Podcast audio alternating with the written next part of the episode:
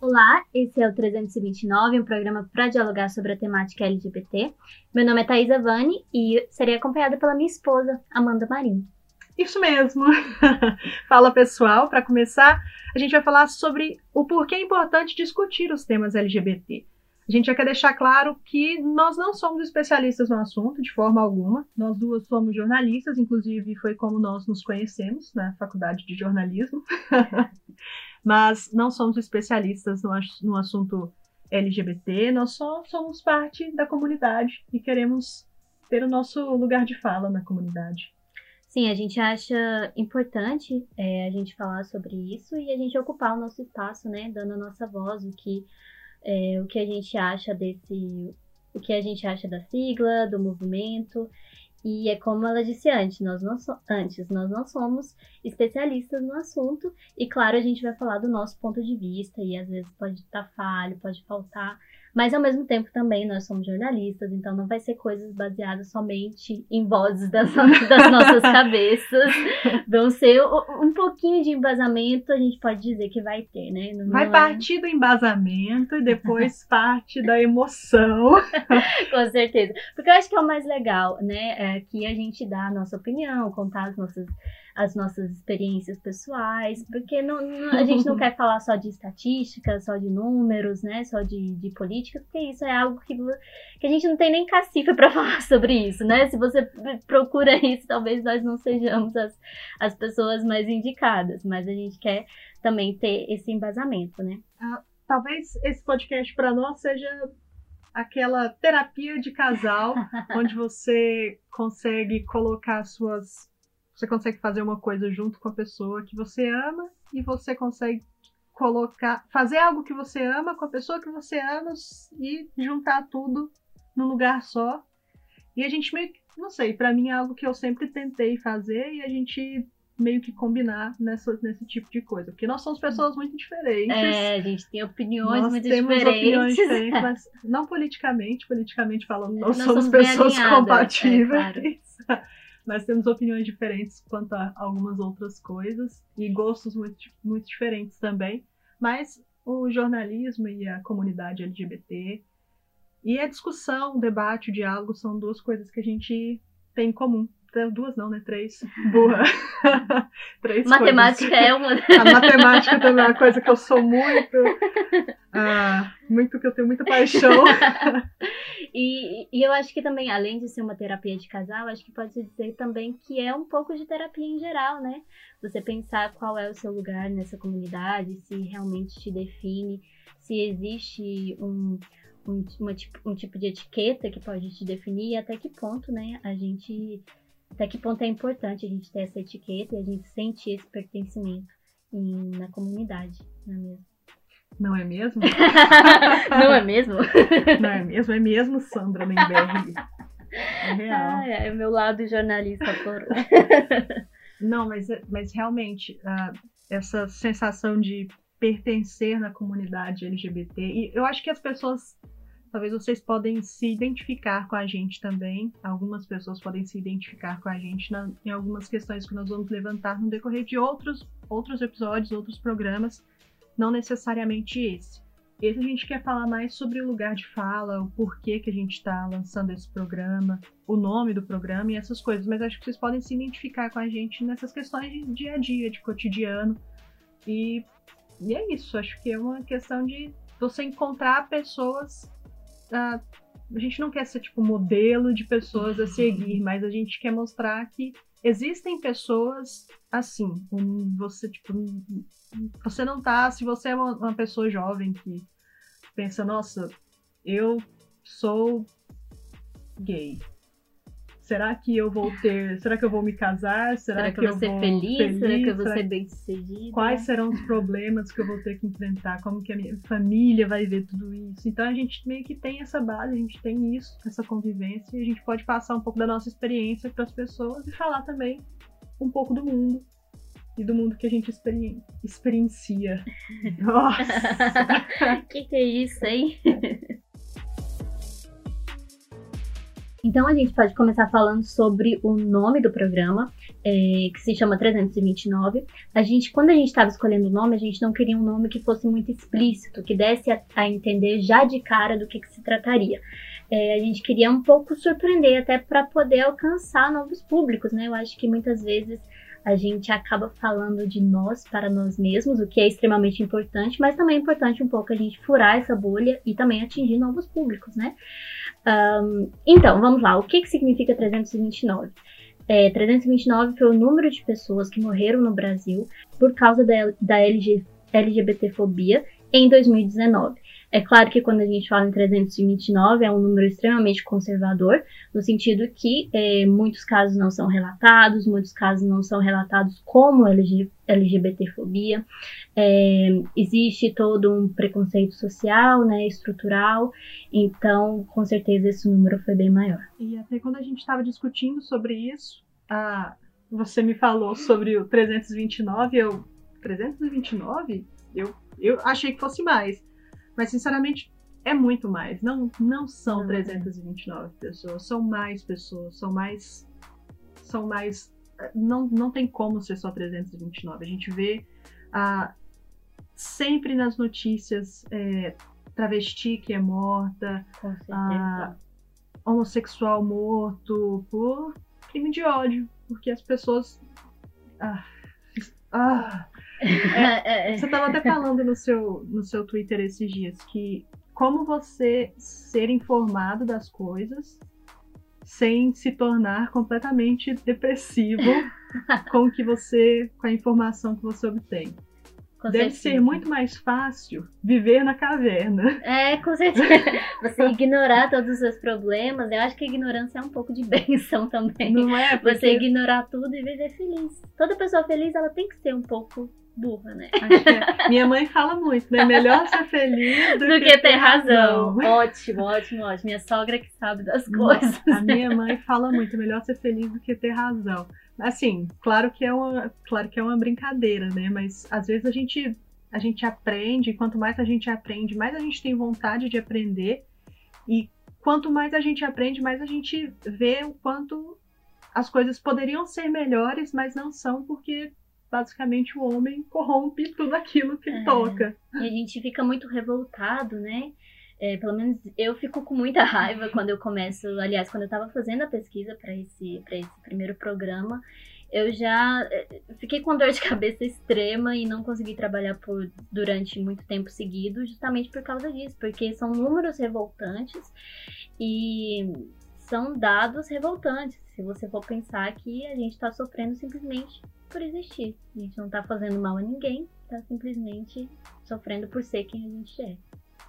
Ah, você pegou números também para comparar questões econômicas.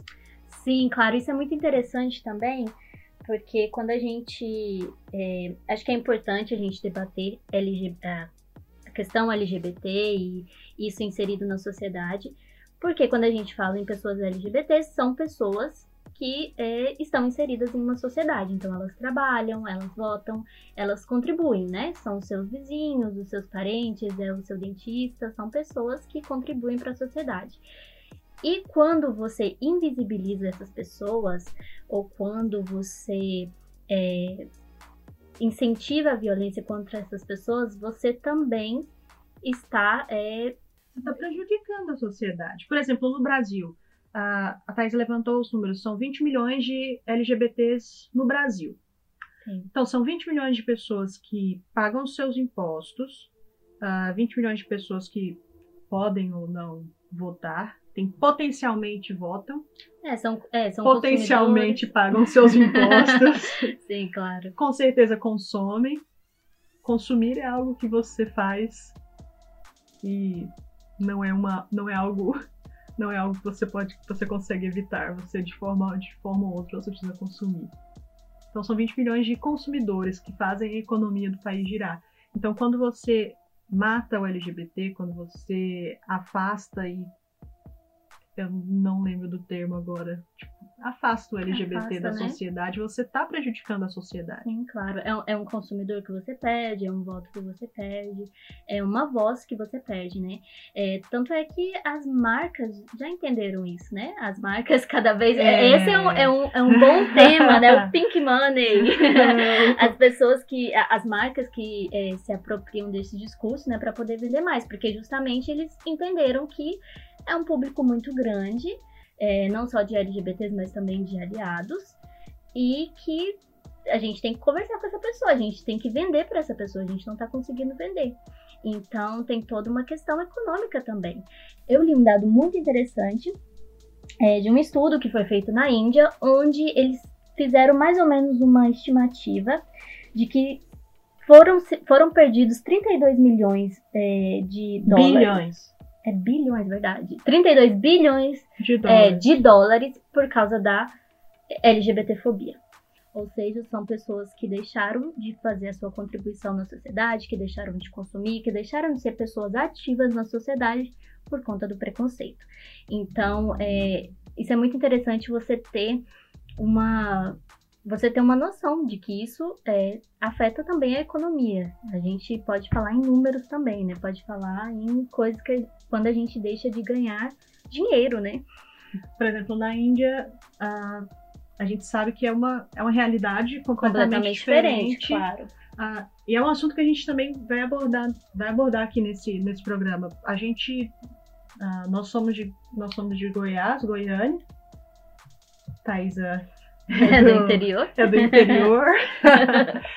Mas hoje a gente mora em Londres e dá pra falar assim que a gente não conhecia o que era diversidade e a gente não conhecia o, o que era outro mundo antes. A Thaís eu já conhecia porque ela já tinha morado na Itália antes, mas eu nunca tinha saído do país até eu vir morar aqui em Londres. Então eu nunca tinha visto uma pessoa muçulmana. É, Eu nunca tinha visto um judeu.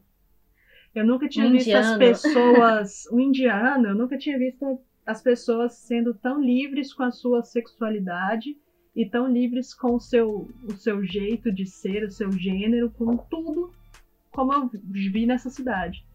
Então, assim, a gente pega ali a perspectiva da Índia, um país com, um país com 1 bilhão e 200 e tantos. A Uhum. último censo que eu consegui encontrar de 2018, com 1 bilhão, quase 1 bilhão e 300 milhões de habitantes. A maioria dos. A, ma- a- a maior parte da religião. A religião mais praticada na Índia é o hindu, hinduísmo e ah, o islamismo. 2, 3% da população é cristã. Então, quando você pega isso e compara com o Brasil, não dá pra gente comparar Claro. com o Brasil. uhum. Mas são coisas que a gente precisa levar em consideração quando a gente pega um número tão grande como esses 32 bilhões que a Thaisa falou. Uhum. Mas é, é, eu acho muito interessante a gente. É, eu acho muito interessante a gente ler esses números realmente para ter uma noção de que quando você está discriminando uma pessoa, você- ela também está te afetando. O seu preconceito está te afetando, né? Exato. São 32 bilhões que deixaram de ir para a economia e deixaram de, de voltar para os cofres né, do, do Estado. Tem uma fala muito interessante da Chimamanda Ngozi, Eu tenho, tenho tentado entender, estudar e ouvir mais sobre, sobre a comunidade LGBT, sobre feminismo, sobre mulheres pretas, sobre tudo que eu só sabia no raso, porque eu não quero mais ficar no raso, eu quero poder ter propriedade para falar. e com isso eu conheci o trabalho da Chimamanda e ouvi aquele famoso discurso dela, que já tem alguns anos, mas que só agora eu tive acesso. Ela fala o quanto é importante que nós, que as pessoas tenham o seu lugar de fala, que elas ocupem o lugar de fala. Por exemplo, a mulher ocupe o seu lugar de fala na sociedade. Porque um homem pode ser feminista, mas enquanto a mulher não estiver ocupando seu lugar de fala, não é a mesma coisa. Então, enquanto nós, da comunidade LGBT, não estivermos ocupando nosso lugar de fala, de fato, não é a mesma coisa. Você pode ter aliados. Os aliados Sim, claro, são muito importantes. Eu não tô aqui falando que, nossa, ninguém, só os gays podem apoiar os gays. Não, claro. Estamos aqui ditadura Mas gay. é aquela coisa, Não. né? A gente tem que falar Mas nós nós também mesmos, temos né? que falar e a gente tem que colocar as nossas opiniões, as nossas opiniões para fora, porque algo que me marcou muito na faculdade que eu ouvi e nunca esqueci é que se você se cala, você está se conformando com a atual situação, você está consentindo com o que está acontecendo.